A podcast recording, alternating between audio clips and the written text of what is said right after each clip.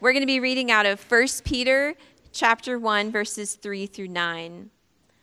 Blessed be the God and Father of our Lord Jesus Christ. According to his great mercy, he has caused us to be born again to a living hope through the resurrection of Jesus Christ from the dead, to an inheritance that is imperishable, undefiled, and unfading, kept in heaven for you, who by God's power are being guarded through faith for salvation, ready to be revealed in the last time. In this you rejoice, though now for a little while, if necessary, you have been grieved by various trials, so that the tested genuineness of your faith, more precious than gold that perishes though it is tested by fire, may be found to result in praise and glory and honor at the revelation of Jesus Christ. Though you have not seen him, you love him.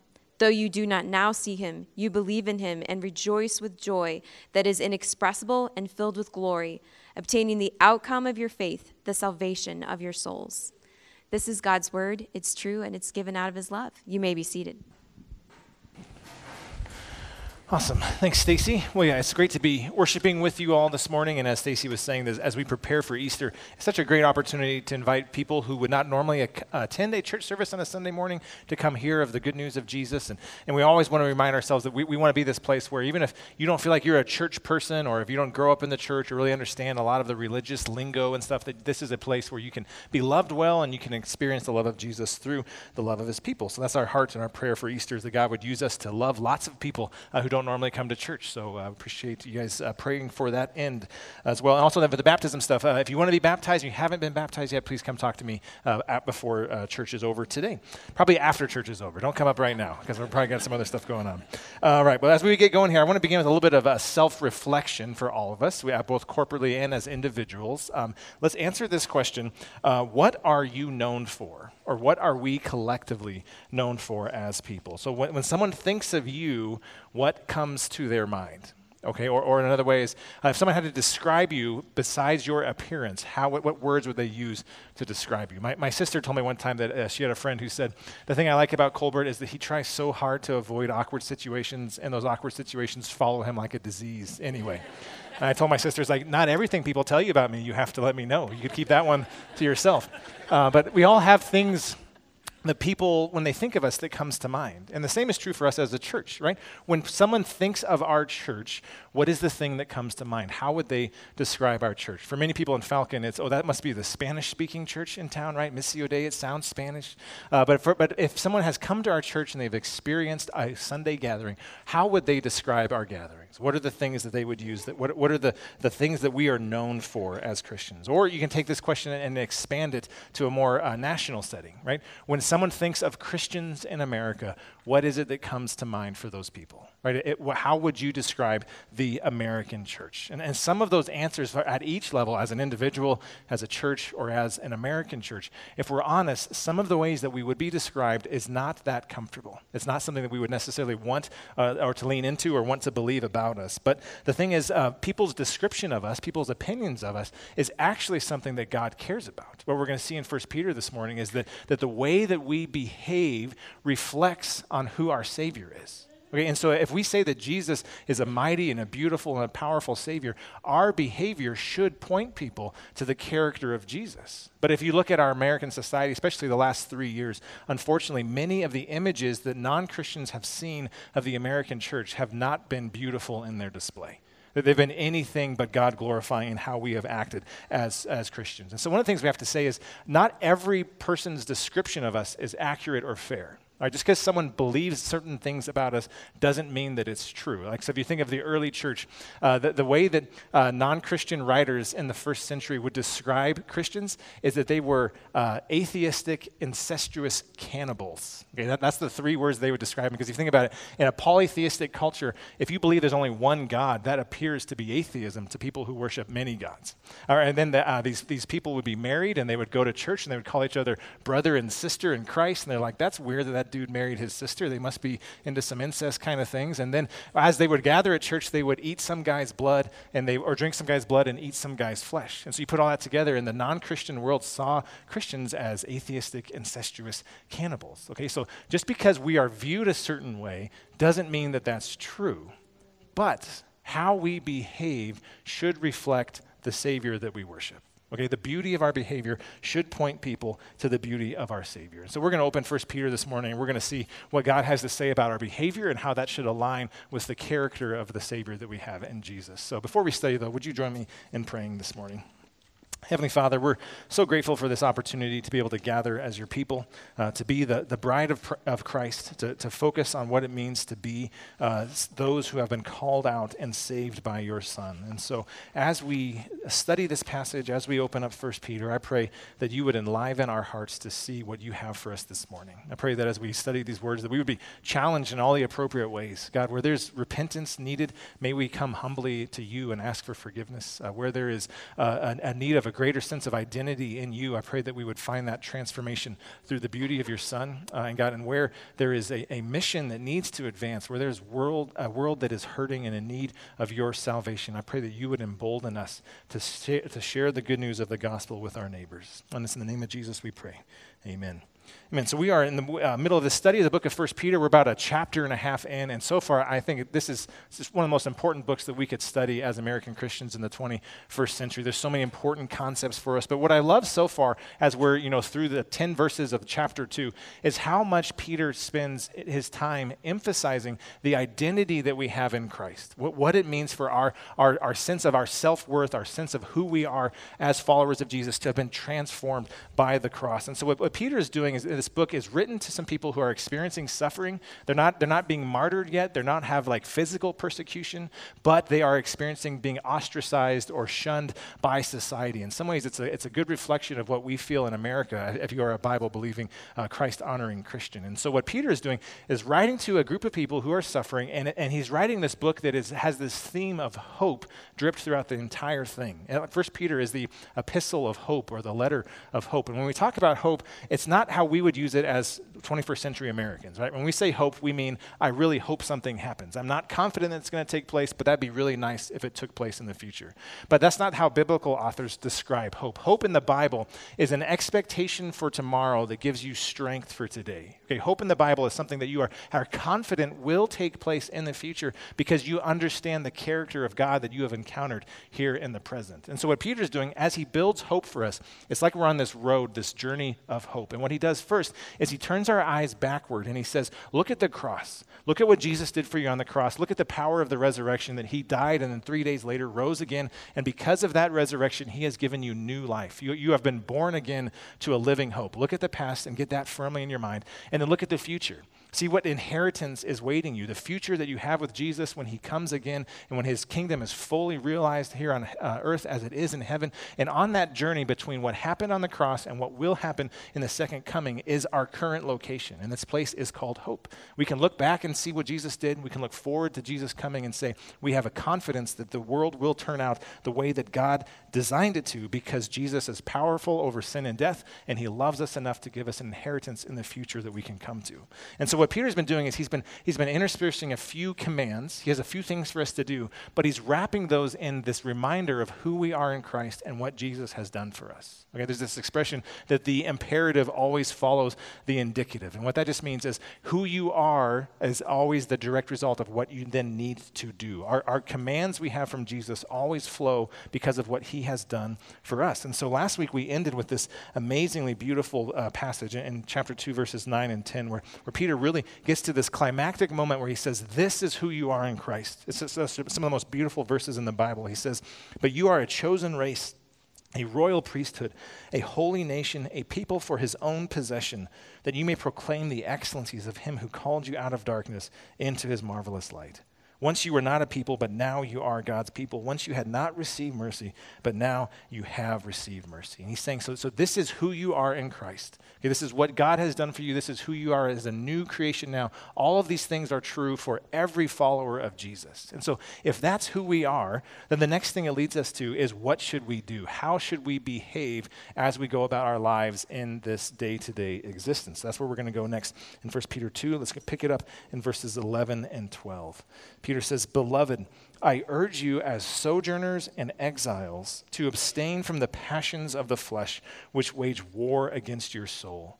Keep your conduct among the Gentiles honorable, so that when they speak against you as evildoers, they may see your good deeds and glorify God on the day of visitation. And so, so these, these two verses mark a transition in the book. The first two chapters, he's focusing on what Jesus has done for us, how that's changed who we are in Christ, and now he's getting into how that should live out in our day to day existence. And so th- these two verses are kind of form the heading for the rest of the book. So th- this week we're going to talk about uh, how we relate to society, how we relate to government, then we're going to talk about how we relate to our vocation and how we relate to our bosses, and then how we relate to marriage and suffering, and all these different things are going to come uh, up in the future, but they follow these two verses And so, so these, this heading is really important for us to dial in on. What we see in verses 11 and 12 is a reminder of who we are. Again, Peter can't get away from this reminder of our identity for too long before he circles back to this is who you are in Christ. So we, we see a reminder of who we are. And then he talks about why cultivating holiness, why cultivating obedience to Jesus in our own souls is so important. So let's start again with this identity. Let's look again at verse 11. Peter says, Beloved, I urge you as sojourners and as exiles to abstain from the passions of the flesh, which wage war against your soul. Again, this is a reminder of who we are. And I love how he starts this very first word that he uses here is the word beloved. He, he, he doesn't just give us these commands from God without first reminding us that in Jesus we are loved sons and daughters of God. And the, your, your identity as someone who is dearly loved by Jesus is the most important thing about you.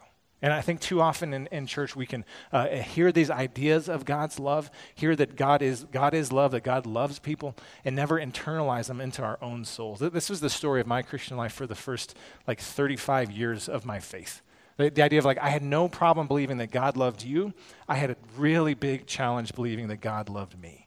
And, and God used this book uh, called by Henri Nouwen called Life of the Beloved, where he, he shows us uh, how from Scripture we can see that the, the love of God is something that is personal and internal. And when you read a book like First Peter and it's addressed to the beloved of God, that applies to you and to me. That applies to all of us. Like, don't ever just skim over that verse and not uh, look, look at it and see that that's how your identity has been transformed. If you ever try to obey the commands of Jesus apart from resting in the love that Jesus has for you, you are not living the Christian life.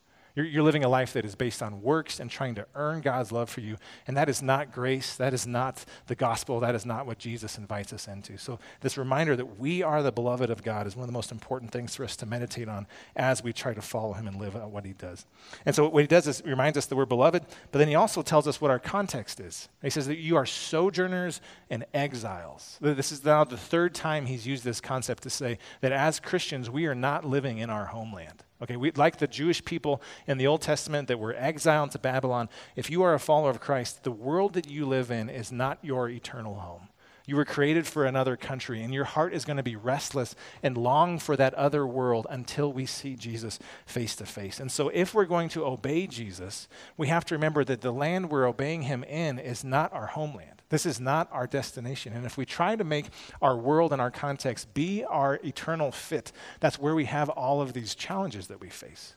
Because ultimately, we have this longing inside that knows there is something else out there for us. And because there's that gap, this hole in our hearts that says we know there's something better for us, we want to fill that gap with the things around us. We want to look at our life and our jobs and our kids and our families and our houses and all these things and say, maybe if I just get this a little more organized, a little more together, then my heart will finally find the rest that I'm looking for. And, and Peter's reminding us we are exiles and sojourners. This world is not our home.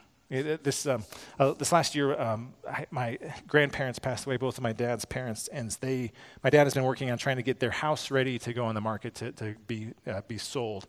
And it's been a really difficult thing for, for me and for all of our family because that house has been in our home, our family, for over 100 years. As the Schultzes have lived in that house for 100 years. And as I was processing why it's so difficult for this thought of it going for sale, I realized that this verse, the problem is I want to believe that I can make this earth, earth my home if we just work hard enough. I, I, want to think that somehow that there'll be this, this place in Newton, Iowa, this home that I can go back to and find my identity in. And it's a very natural thing for us to do, to look at the physical existence existence and say, maybe that's where I will belong. But Peter's saying, hey, you are, you are a sojourner. You're in exile. It doesn't matter how long that home has been in your family's generations. What matters is, do you belong to God? And if you do, there is no amount of comfort on this earth that will ever make you actually at home here because you were created for another world.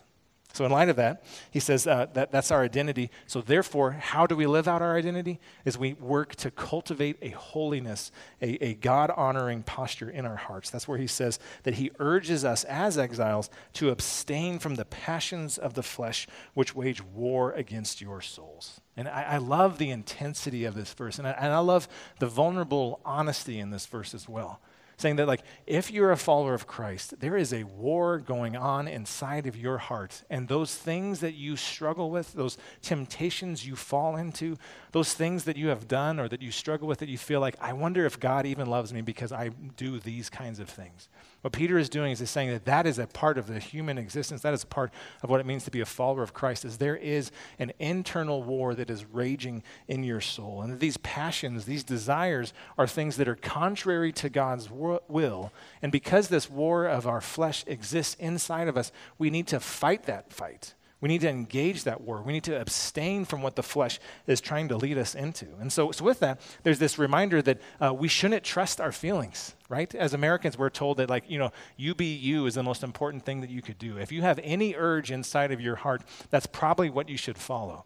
And Peter is saying, hey, just because you have that passion, that urge, that doesn't mean it's what's best for you. And in fact, quite honestly, most of our passions and the things that drive us inside of our hearts are things that are dangerous for our souls and that are actually warring against who God has called us to be. Uh, there's a, a kid's book that we've been reading as a family called the, the Wing Feather Saga by Andrew Peterson. And there's one quote that always stands out to me. It's from the, this grandfather figure who's talking to his grandkids. And he says, Don't just follow your heart, your heart will betray you.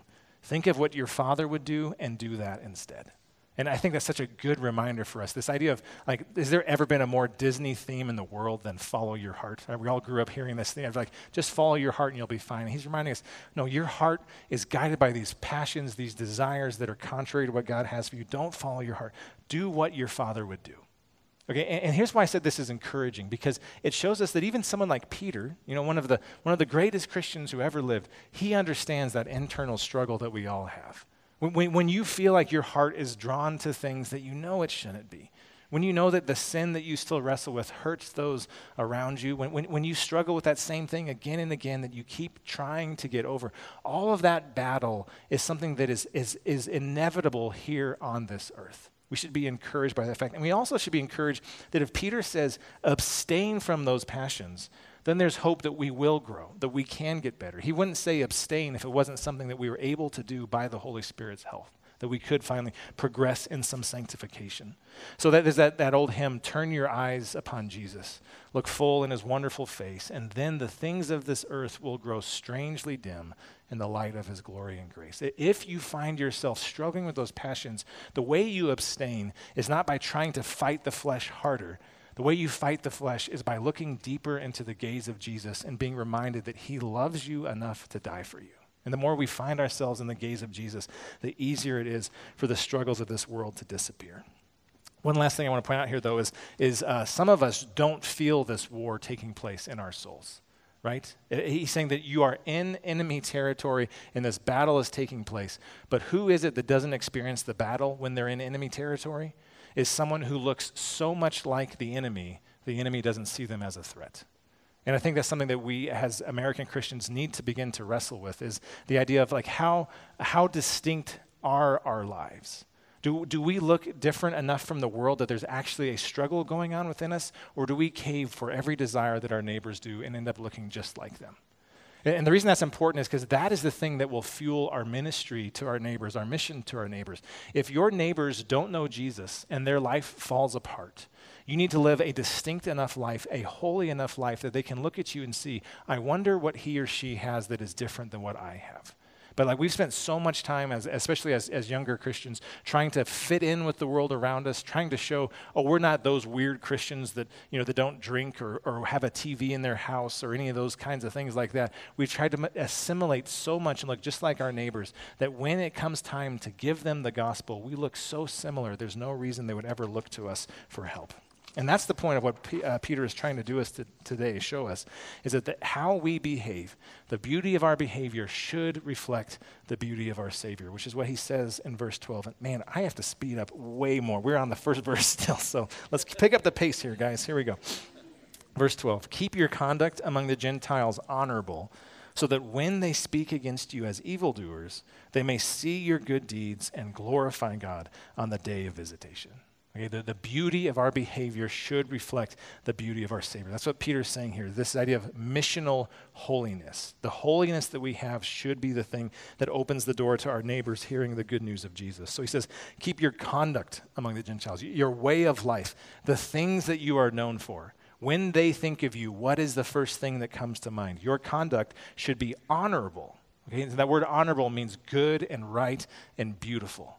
Be, be, known for behaving beautifully so that when they think of you, they will see the beauty of our Savior. They will see the beauty of Jesus. And then he also tells us here that we should expect some discomfort right? He says that you're behaving beautifully, you're, you're keeping your conduct honorable, so that when they speak against you as evildoers, right, we should expect discomfort. We should expect persecution for the good deeds that we do as followers of Christ. And, and chapter 4, Peter's going to go on to say that when you suffer, don't act like something strange is happening. Don't act like this bizarre thing just took place. Hardship hit my life. Don't act like it's strange.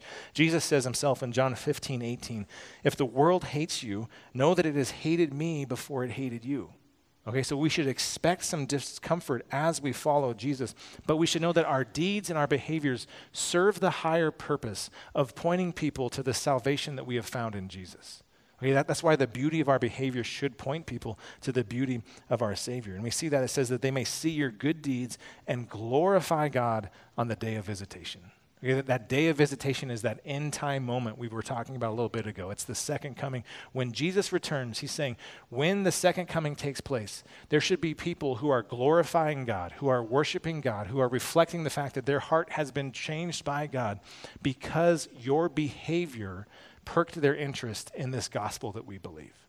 Okay, so, so our good deeds won't save anyone, but our good deeds should point people to the glory of Jesus. Okay, so we, we, I love to make fun of that quote, the, the fake quote from St. Francis of Assisi, the, the preach the gospel at all times and, and, and use words only if necessary. Like it's a really stupid quote. St. Francis would never have been that dumb to have said that. It's not, it's not really a St. Francis quote.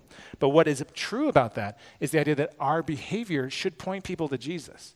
At the end of the day, we have to still proclaim the gospel. You cannot believe in a Savior until you have heard the good news that his death was uh, in your place, atoning for your sins, and he rose again three days later. No amount of good deeds can replace that message. But our good deeds need to open the door to that message. They need to see our good deeds and be intrigued by the way that we love one another and the way we love other people. That they say, I wonder who this Jesus is that they're worshiping. Again, we are not saved by our works but our works should point people to the Savior. Okay, we're not saved by our works, but our works should point people to the Savior. So, so then there's this question of if, if our deeds are so visible and so public that it points people to Jesus, what about that verse where Jesus says, Don't let your right hand know what your left hand's doing? Right? Don't, if you do something good, don't do it so people see it. How do these ideas fit together? And, and the question is, are good deeds, the, when we do things that point, uh, who do they point to? Who do they bring glory to? Right? We've all heard the been on Facebook where you've seen like the humble brag that someone does, or the, the virtue signaling where they, they point out how holy and righteous they are by their usually their political beliefs, those kinds of things. That's not what Peter's talking about when he says do good deeds. He's saying that our behavior should point people to the Savior. And that's what Jesus says himself in Matthew 5. Jesus says, Let your light shine before others so that they may see your good works and give glory to your Father who is in heaven. Okay, and that's the big question for all of us is when they see your works, who does it draw attention to? Do the good deeds that we do point to ourselves and say, boy, those people are really good people. I want to try hard to be more like them.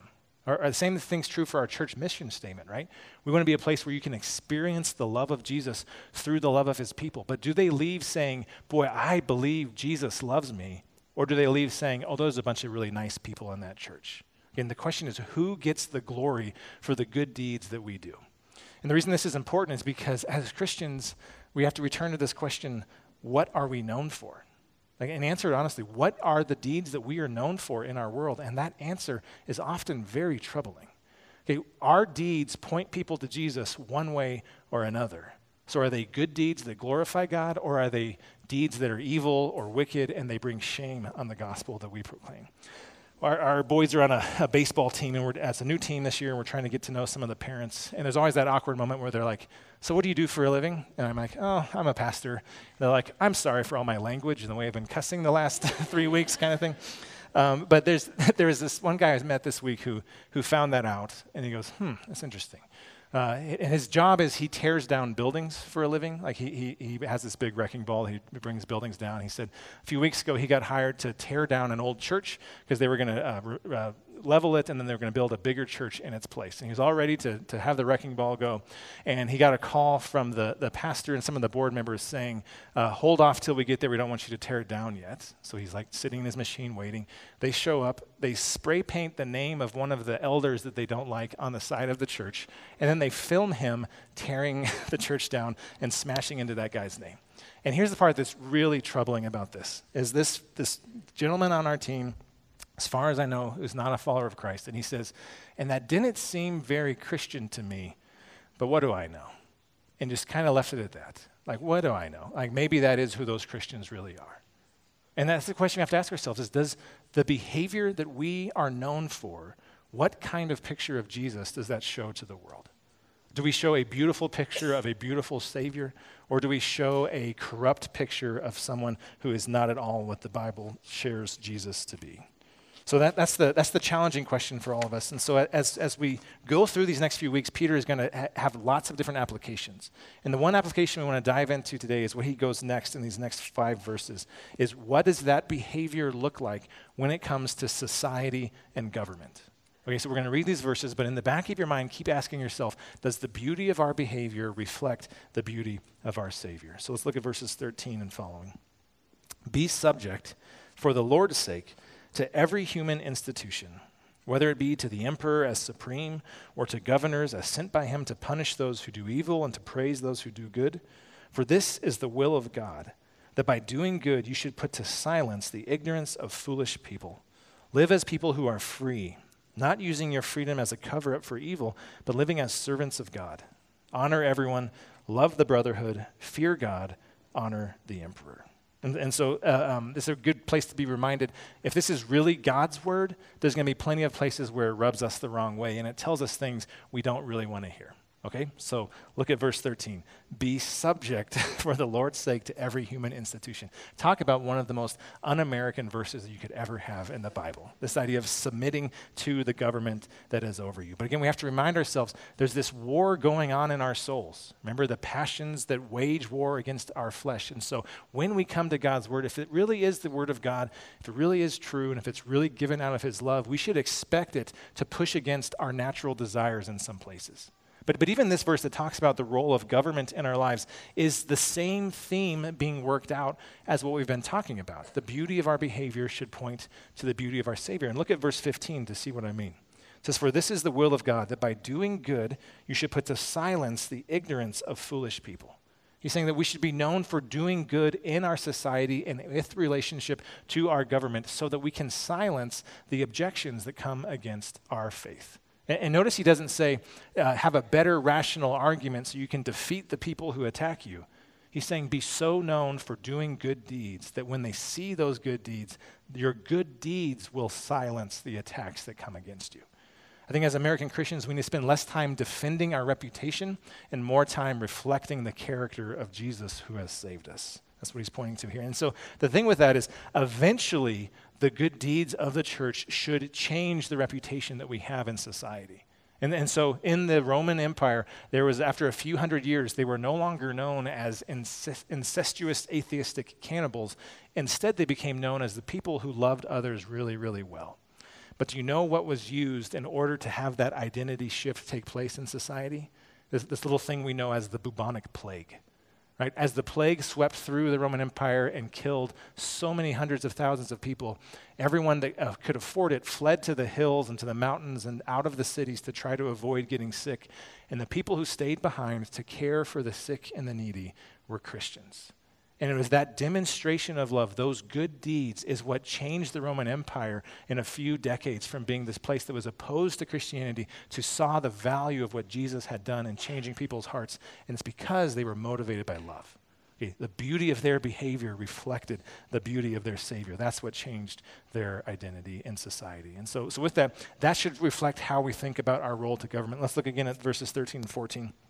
He says, Be subject for the Lord's sake to every human institution, whether it be to the emperor as supreme or to governors as sent by him, to punish those who do evil and to praise those who do good. And so, what Peter's doing is he, this is a very similar thing to what Paul does in Romans chapter 13. He says, Here is a biblical view of government. Okay, God is the one who ordained these institutions of government, and he did that for them to accomplish two things to punish the wrongdoer and to praise those who do good. Okay, so, so punishing evil and promoting the common good is what government should be doing when it is functioning in a healthy way. That, that's how God instituted government to work, to organize society, to punish the wrongdoer, and to praise those who do good. And that's when it is working correctly.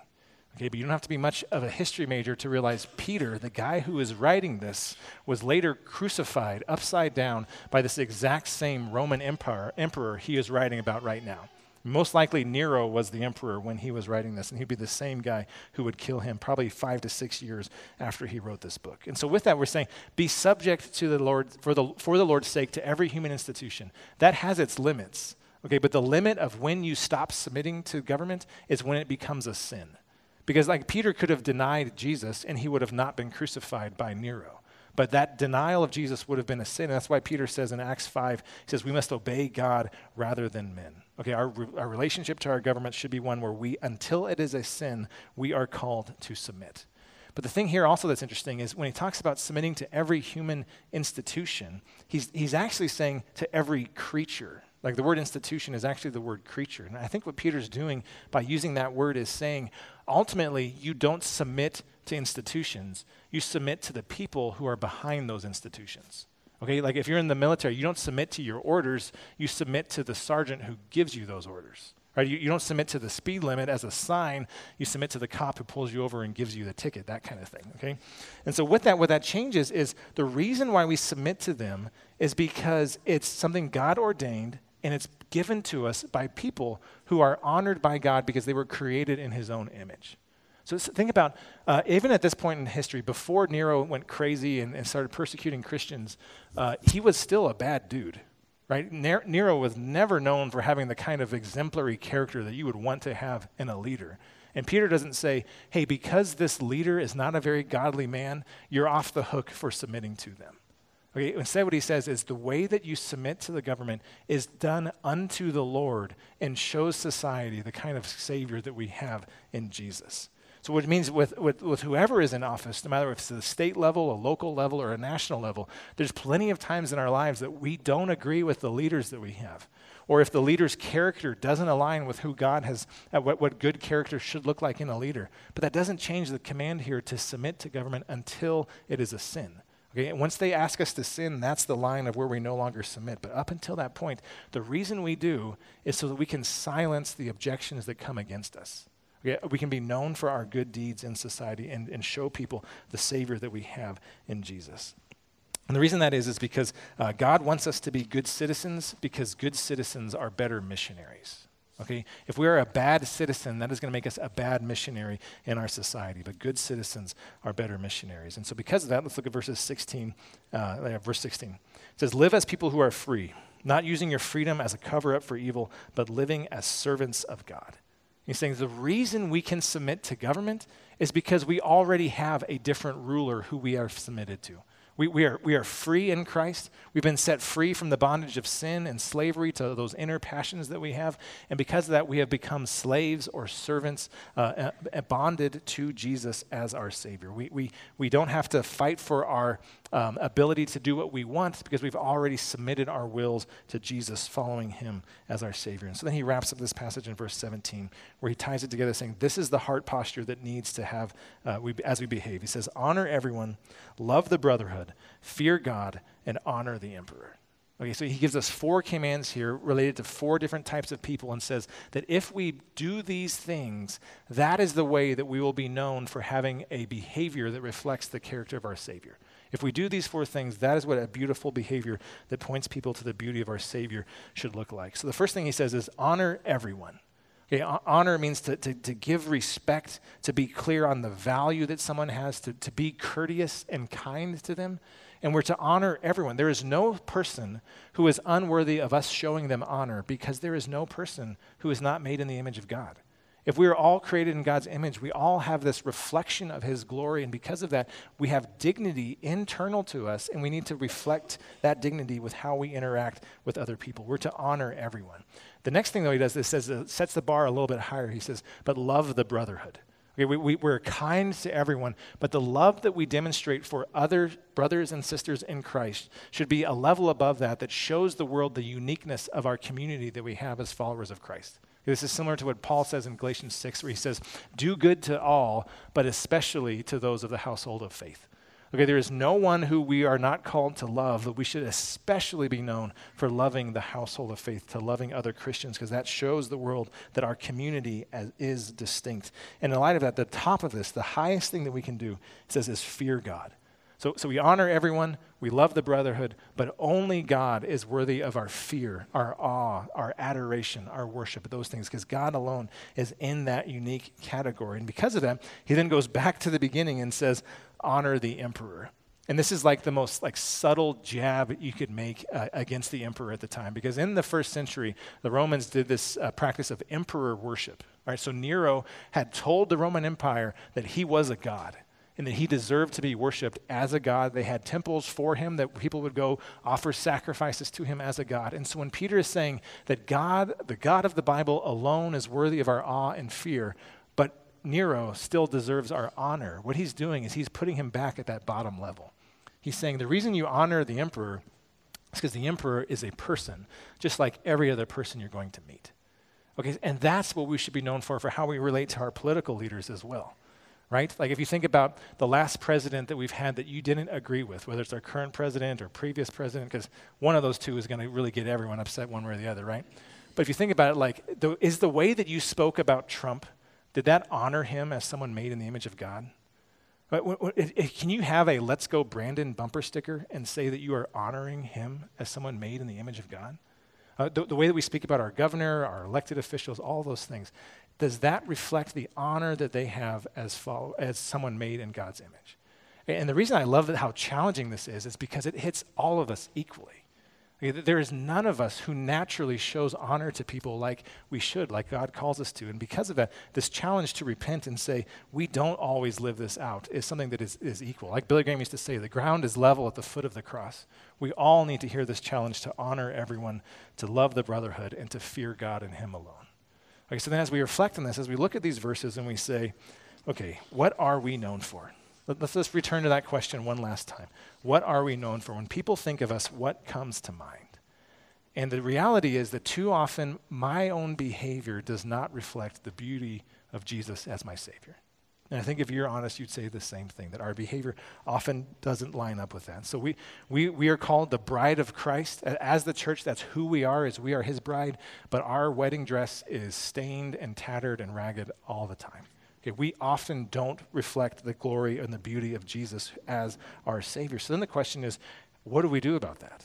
If we stumble in so many ways, how is it that we could ever have the beauty of our behavior align with the beauty of our Savior? And I think what I want us to do is to realize that ultimately it's not about us. That, that question, what comes to mind when they think about you, is, a, is not an important question as what comes to mind when they think about Jesus.